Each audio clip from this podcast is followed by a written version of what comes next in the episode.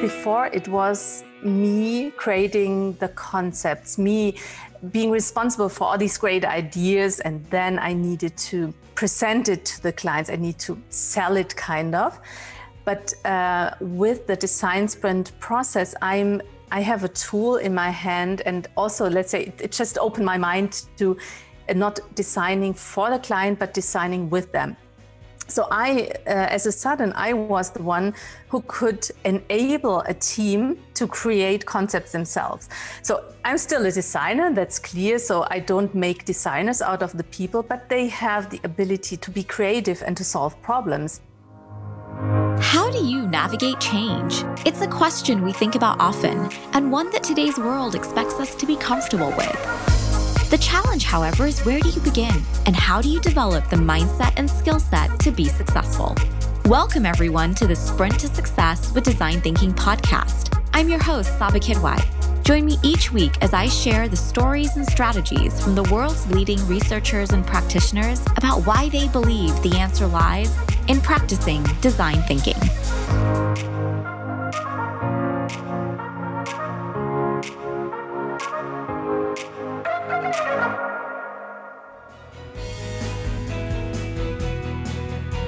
In today's world, the easy part is having access to all the information we need to address challenges, start new businesses, or explore potential opportunities.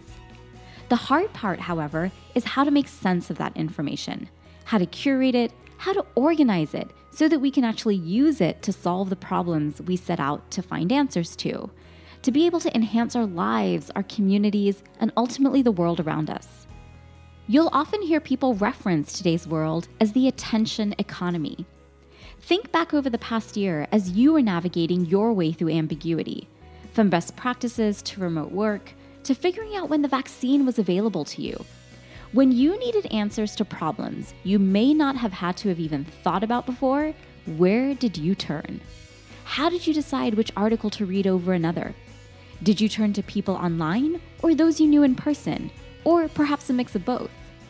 Did you have a criteria you used to determine how you were going to filter information? I can't speak for everyone. However, as I reflect on these questions and as I think about who I turn to to learn from, to have questions answered, and design, you know, what I wanted life and work to look like moving forward, there were two things that really came to mind. The first one was trust. Many of the people I turned to for answers were people I had an established relationship with.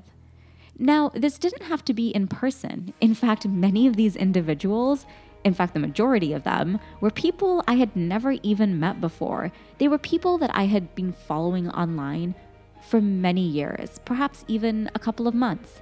But they were people that I had developed an online relationship with through trust through the ideas that they had been sharing as I had been following them through a variety of different media formats. The second thing that comes to mind was community. Many of us have a presence on social media as a consumer, and many of us as creators as well.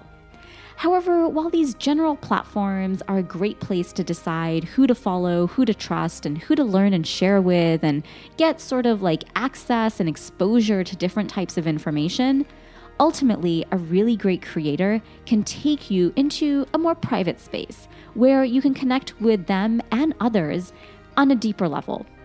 Building a community is one of the hardest yet most rewarding aspects of today's world. Over the years, I've learned that the best way to give back to a community is to be part of one. And today, I'm delighted to introduce you to Sabrina Gerlich from Germany. Sabrina's been in the design industry for over 25 years. She's the founder of Design Sprint Studio, where she focuses on helping companies to innovate with confidence and to enable their teams to establish a collaborative workflow by teaching the design sprint process. I've had the pleasure of being a part of Sabrina's Beyond Design Sprint community online, and I'm absolutely fascinated by her gift for bringing people together around shared interests. But I'm also more fascinated by how she's really grown and strengthened this community, especially during 2020. Today, she's joining us to talk about how she's seen design evolve, the role of design sprints in helping companies innovate, and how we can build communities by design. I begin by asking Sabrina to share how her journey in design has evolved over the past 25 years and what design means to her.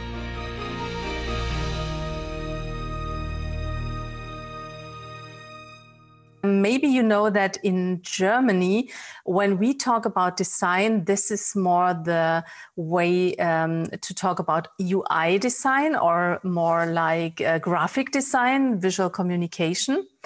And so, uh, if I talk about design now, it's more the way to solve problems in a creative way. So, more the strategic design which uh, I I call myself a strategic designer now, and I started to transform I would say around four years ago when my I have three kids. And when my little daughter when she became I think around four or five I get a bit more space to to think. And I realized what changed. It was like a, a bit of an awakening because I was so busy before. I always worked and having kids, let's say you are really occupied with all your senses.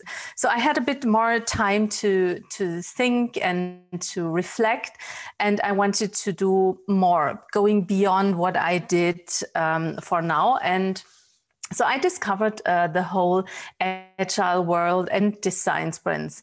And that changed, let's say, my whole point of view, my whole thinking and also how I now approach projects. And so I, I digged really deep into the design sprint and actually from all this design sprint was the thing where I immediately know, knew uh, this is my thing. And it was like pieces of puzzle fell to their right space and it made so much sense for me and maybe that's also why i'm so enthusiastic about the process and because it really changed the way I can work, the, the way I create impact for my clients. Because before it was me creating the concepts, me being responsible for all these great ideas, and then I needed to present it to the clients. I need to sell it kind of. But uh, with the design sprint process, I'm I have a tool in my hand, and also let's say it, it just opened my mind to not designing for the client, but designing with them. So I, uh, as a sudden, I was the one who could enable a team to create concepts themselves. So I'm still a designer, that's clear. So I don't make designers out of the people, but they have the ability to be creative and to solve problems. Also, uh, a lot of people just in the beginning say, "Oh, I'm not creative. I cannot do that."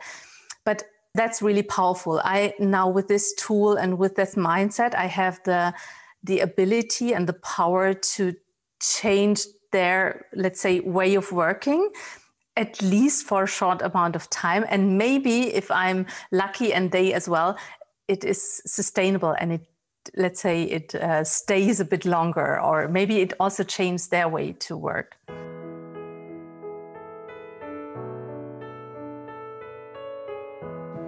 I love how Sabrina shares that through strategic design, the focus shifted from her being the focal point, the one who is creating the ideas and selling them, to her being the facilitator who is empowering teams to generate ideas and empowering them as problem finders and problem solvers.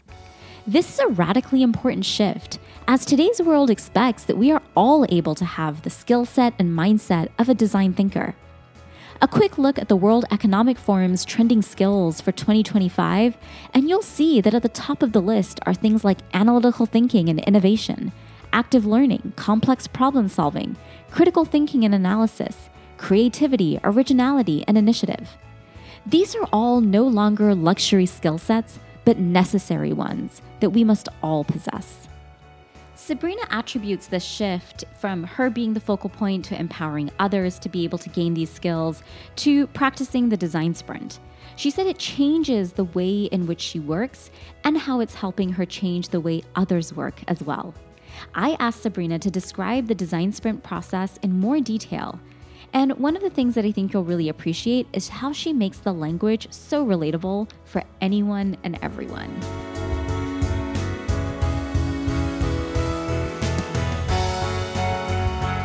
Sprint is a process process is a framework where I gather a team. So you, you have to imagine a company or let's say an existing team. This is the, the use case, the normal use case. So you have a team and they uh, are working on, let's say, a product or they need innovation. And I gather a team, uh, let's say seven, eight people, and uh, then we go through different stages like understanding the problem, the challenge, um, designing a solution. So each of them designs a solution, and we decide on which solution should be tested. And then we create a prototype, but a high fidelity prototype. So something that the next day the user will think this is real and uh, give you the feedback, so validates the idea. So actually, we create something not not just wireframes, and we let uh, people interpret um, the the wireframes, but we create something that um, shows the concept in a way that it seems real. So we want to um, travel into the future where this product already exists. We want to show that to the user and just get the feedback. Does that really um, solves a problem. And it's also that we in the beginning we ask some critical questions. So what can happen that this project fails concept fails? And these questions we want to get answered by the user in the end of the week. So actually then we know so we don't have a product we don't have an MVP but we know if we are on the right path. And that helps a team to um, for example, to really be bold with new ideas, with innovation, where they normally maybe uh, would have the fear to fail and would maybe uh, go more on the on the secure path but they have the possibility to really be bold and to test also risky ideas because um, what can happen it can be um, not validated. But then this is a good, uh, good result for a design sprint because you know the concept you created is not the right one. So you don't invest time and money and resources to develop it. So that's that's let's say uh, a starter. So when you think of we want to put rockets into the into the universe, we enable a team to make everything uh, ready to really start this rocket and that's let's say the the initial part and they know in which direction they they need to go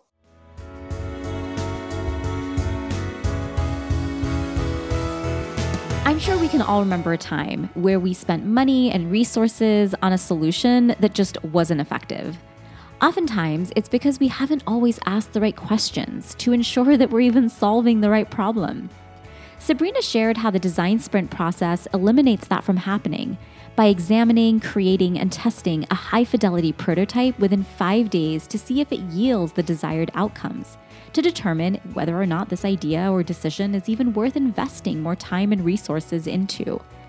Sabrina also highlights a key challenge that many teams do not see themselves as creative or that many teams don't feel creative. I asked Sabrina how she helps people rediscover their creativity.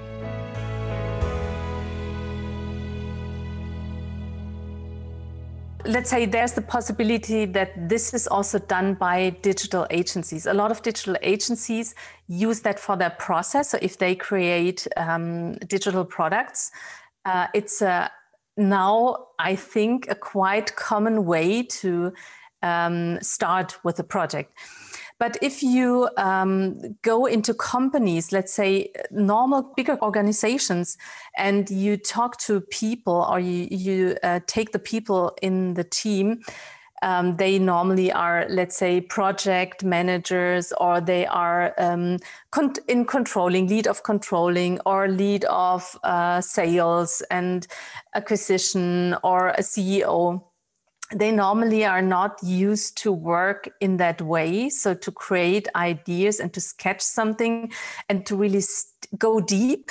And I think that's the, the biggest thing in a in a design sprint that you focus for a longer time period on one topic. I think you know that maybe if you are doing 10 different things um, during a day, you don't have that result then if you maybe have only two things then you can go deeper and going deeper creates also sparks more ideas and then if you also have let's say other perspectives that is so um, empowering and also inspiring. And there are, let's say, for this creative phase, we have also um, possibilities like lightning demos, for example, where you get inspired from uh, already existing examples. So it's not that all of them need to be able to draw. They can also write or just uh, make a frame or make a, a circle. You know, it can be very easy. So they get in the mood of okay i'm able to do that. So yeah but but i think it's it's totally uh, normal that they think they are not creative because they are never creative in that way because they always are working let's say in their normal uh, way of how, how it's done always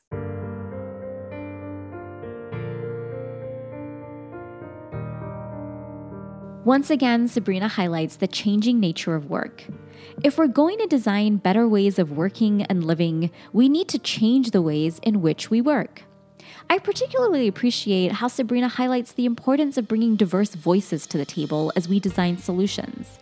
She talks specifically about lightning demos, I want to take a moment here to elaborate on what a lightning demo is, as I have found these to be such a valuable part of the design sprint experience that isn't always integrated when we do simply design thinking and we're, you know, quote unquote, jumping through the hexagons. Lightning demos are about collecting and synthesizing existing ideas so that you can remix and improve upon them. It's also an opportunity to allow for everyone's voices to be heard. I'm going to share a story from the Sprint book. It's one of Melitta Bentz, a German entrepreneur who invented the paper coffee filter. She said that great ideas were built on existing ideas, repurposed with vision. Coffee filters, she said, had been tried before. They were made of cloth. And the blotting paper, well, it was just sitting there, she said. Lightning demos are about following Bentz's example. During a lightning demo, each member of the team will have three minutes to share their favorite solutions from other products. The goal here is not to focus on your competitor, but rather to look outside your industry for inspiration. In the book, they share the example of Blue Bottle Coffee. Blue Bottle, they said, wanted to help customers find a coffee they loved. But coffee beans all look the same. Their inspiration during the lightning demos didn't come from a coffee competitor, but it came rather from a chocolate bar company that one team member shared. They said this chocolate company had wrappers that used six words to describe the chocolate. They remixed that idea at Blue Bottle and used simple words to describe how different coffee beans tasted as a way to allow the customers to understand better what the different coffee beans would be like. Oftentimes, when hearing about the design sprint and all of these different exercises, the idea of being able to accomplish so much within five days definitely sparks one's curiosity and might even make one suspicious. I asked Sabrina to share what conditions should be in place to have a successful five day design sprint.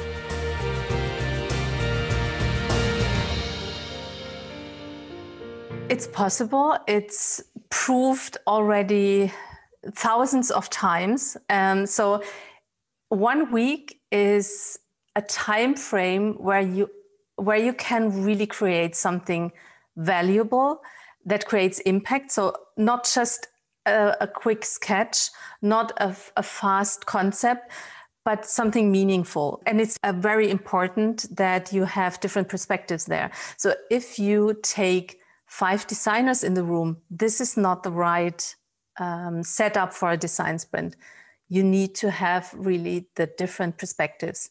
And everyone has a value, and each idea and perspective is appreciated as well, and it's valued as well because it's important for the project.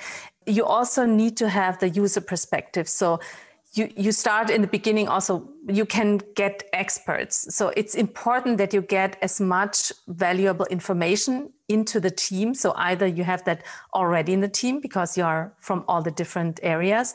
You get experts. You get let's say a short summary of the user research uh, into that. So it's important that the user point of view is already there. And um, so in the end, you will have um, user centric, um, how can I say, um, a user user centered, but also a business centered. Uh, it's it's kind of a mix of both because you will get this kind of um, of solution when you have the the business team uh, together. They will create a solution. They are able to also to realize, to develop. And uh, you always have the user as, let's say, a persona or uh, the user, you are building something for your user. And the user, by the way, that can be an end user, but that can be also a colleague. This can be a B2B client. This can be a supplier. So that can be anyone. It's just the person who, in the end, will um, need to interact with this concept, product, service, whatever. You can also um, create a process. You can also improve a process. So it's not only for digital products, but that's the main area where uh, the design sprint is located right now.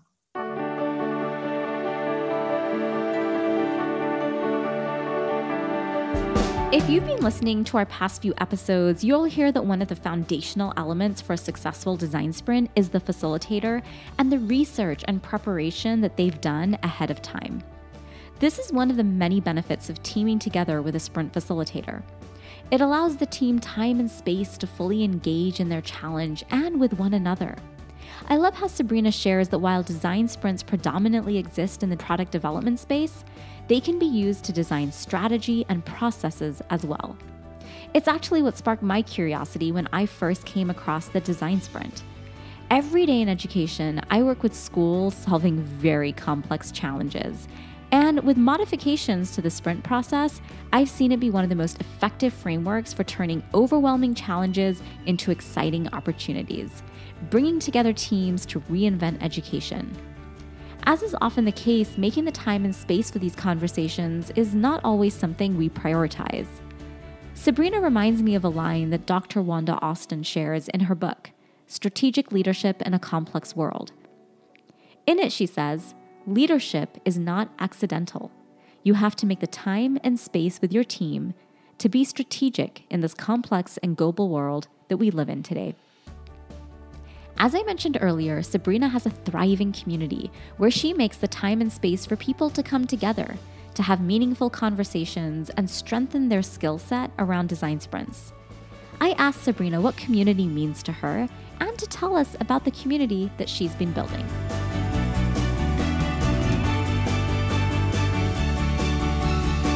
People who are interested in learning about the design sprint, who are interested but they don't know anything about it. They have a bit of a knowledge, people who are experts and want to um, exchange with other experts. So the community is, is really rich. We have a small community, but it's globally. And I started for sure here in Stuttgart because I realized that um, my enthusiasm in the beginning, where I thought everyone would now work with the design sprint, was not really true. So um, I, I, realized that not everyone will, um, knows about the design sprint. And so I thought I need to educate people. I need to talk about it, spread the word. And that's where I created, I would say two and a half years ago, I, I started the community on Meetup and I started doing that on a local level. So I went to companies, to uh, nice spaces in Stuttgart, uh, also to our space, and we did different uh, meetups very regularly, so once uh, a month. And now it became uh, global. So I would say in the beginning, it was my enthusiasm for the topic that I wanted also to share my knowledge with others and i wanted to to talk about it and to share experiences meet other design sprinters. So that was the intention in the beginning. And then i realized that i enjoy and i get energy out of that exchange and also to connect people. I um, yeah I, I really enjoyed that. And then now when we moved to remote for sure now we everything is remote then uh, i grew the community now to i would say 1500 members and we are also part of the google design sprint chapter um, where we have i think around 20 25 chapters around the world and so we are part of something bigger on one hand side but also the community itself grow. So that's that's really nice. And the next step for me was because i realized i i have this community not only in meetup. Meetup doesn't work so well uh, right now i think. So this is like a one way communication. You can announce an event. People come to the event. And i think you know now with zoom you see everyone but you have not a real communication and conversation and you have like 50 people or more um, on screen. So my idea was also to to communicate and i have a lot of people on linkedin. I created a linkedin group. I created a facebook a german facebook group. I uh, so i had so many different channels and i realized it's so distracting and um, that costs a lot of energy that i now started to do that uh, on mighty network so I created, let's say, a new community where I now have the possibility to interact more, but also to enable the people to interact uh, in between each other. So to let's say to connect them um, to to give them certain topics to ask let's say about uh, specific um, problems and so we have uh, a much richer communication and that's i think my goal to really improve that uh, community. And we are doing uh, the meetups now on airmeet which enables also a better interaction communication also more networking elements. And that's really nice. So that's that's my actual status right now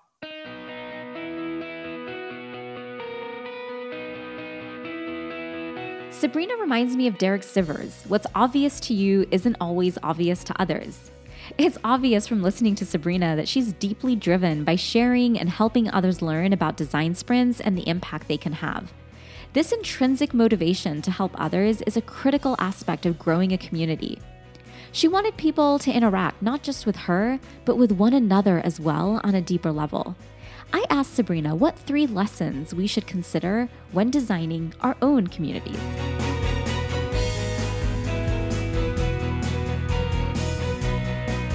So I think uh, the first the first lesson is you need to be willing to put in the effort intrinsically and you need to to be um, motivated intrinsically because it's effort it's really it takes energy.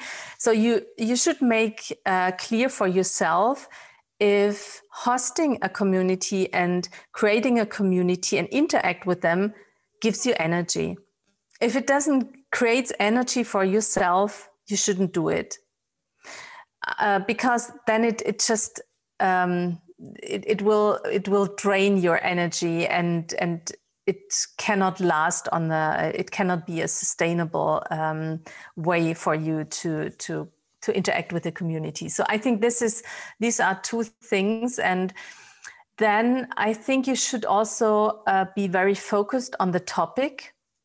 So what i realized is that if you interact with the community and you because I'm very specific about the design sprint, but still in the design sprint, there are also uh, different facets of yeah, it's about facilitation. Then you have different ways to run a design sprint.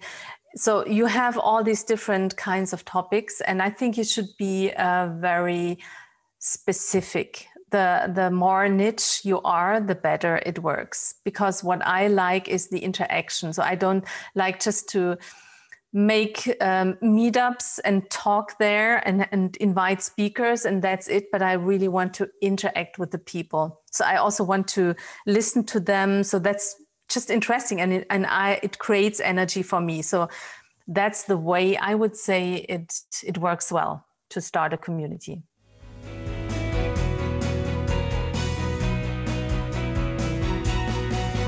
Sabrina shares three valuable lessons for us to consider when designing communities. One, you must be intrinsically motivated. Two, creating a community is not easy, she says. It requires a lot of effort, and as a result, the journey should energize you. And number three, it's important to focus, she says, on a topic that you can go deep with to allow for more meaningful discussions and interactions that in turn will help build deeper relationships. I imagine anyone who started a community will resonate with Sabrina's lessons. There is so much information that we hear on topics that one of my favorite questions to ask guests is what do they often hear that they don't agree with and why? So I asked Sabrina, when it comes to building thriving communities, what is one piece of advice that we often hear that she doesn't really believe in?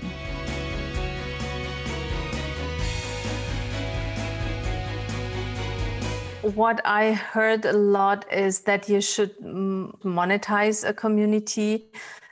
And I think uh, this is something I wouldn't do. So I, so I have my course, and for sure, also Mike, I um, I mentioned that here and there, uh, or I have it on my board that I have this course, but it's not that I use that as a sales uh, event.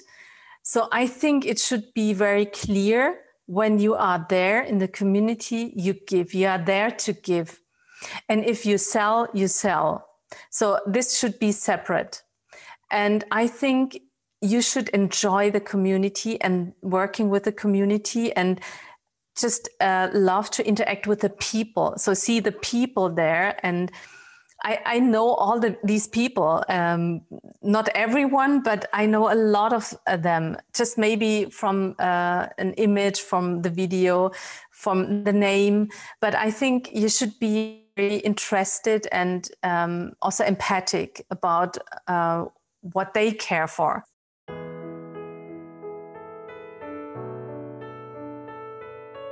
What I love about this question and why I ask it is because it lets you know that you don't have to agree with everything that people say. When designing anything, we should always lean into what our needs are, what the needs of those we're designing for are, and if it differs from the norm, then to know that that is completely okay. As Sabrina shares, while many believe that the ultimate goal of a community is to find ways to monetize, she doesn't necessarily agree. This past summer, Sabrina extended her passion for design sprints by creating a community for teenagers to learn the mindset and skill set to thrive in today's world. She says they don't often teach these skills in school. I asked Sabrina to share more about this event and the skills she believes young people should enhance and develop.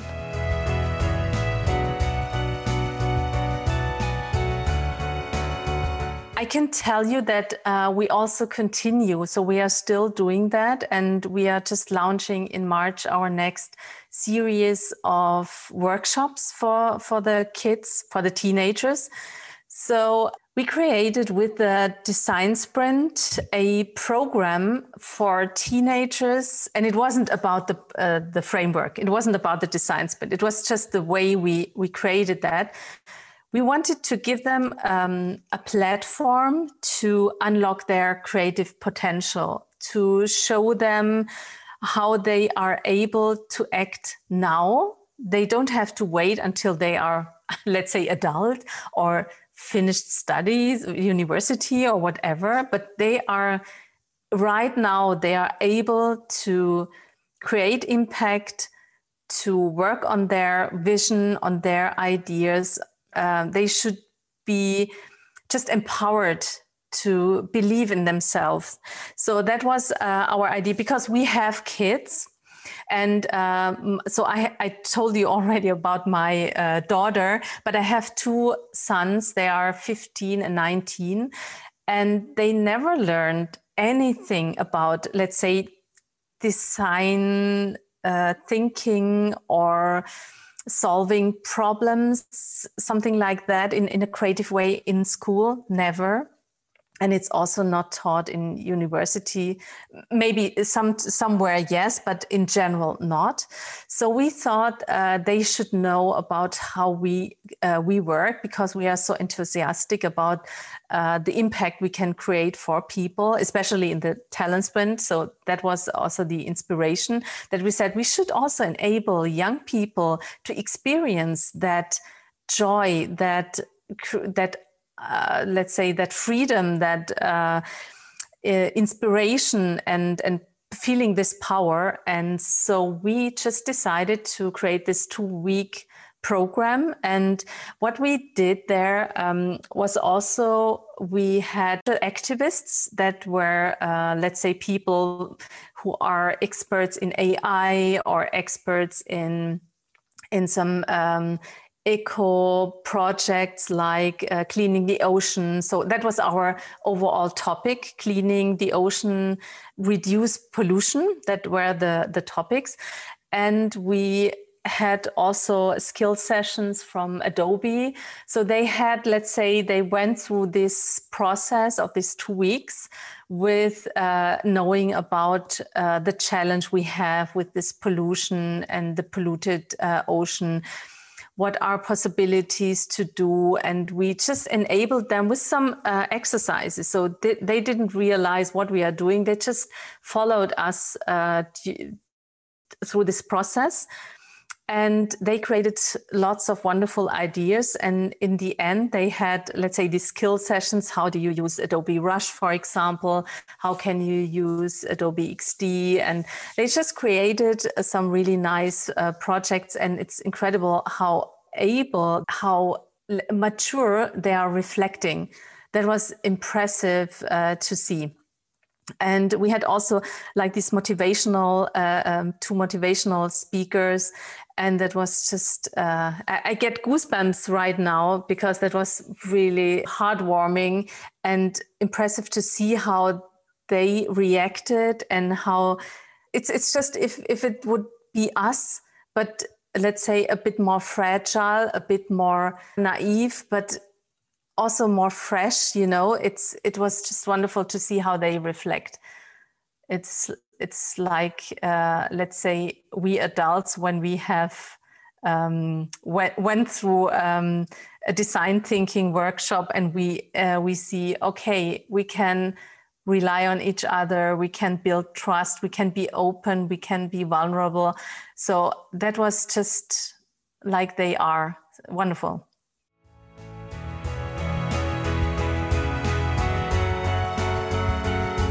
important for them to have the a critical thinking and um, also the let's say the, creativity and the, the collaboration. Um, yeah it's it's already more than three. I would say critical thinking is very important and also to be able to collaborate and be authentic right uh, today we had an interview with a talent sprint with a Gen a very young person um, who is um, creates media brands, the social media brands, and she she's also a musician, and she told us that um, this young generation also want to be heard. And uh, she gave an advice, and I would like to just share that with you because we asked her, what would you um, tell companies to um, who wants to hire or wants to work with this young generation? And she said they should listen. They should really, truly listen, actively listen. That was really nice.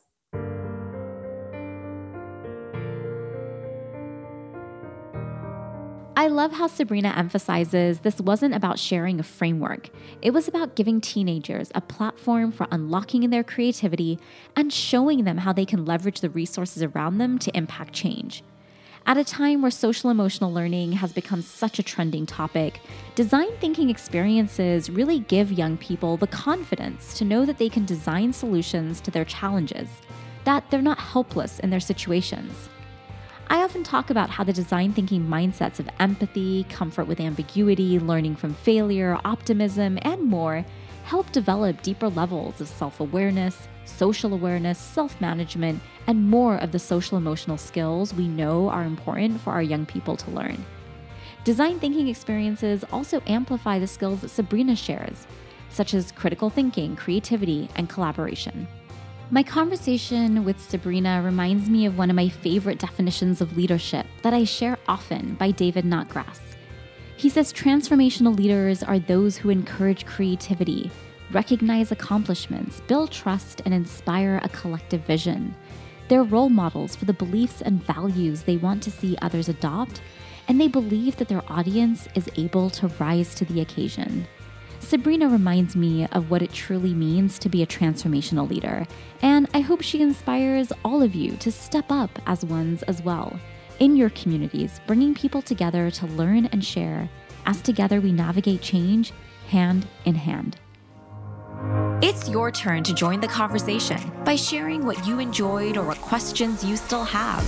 In a world where time and attention are so valuable, thank you for choosing to listen and for being a part of our Sprint to Success with Design Thinking community.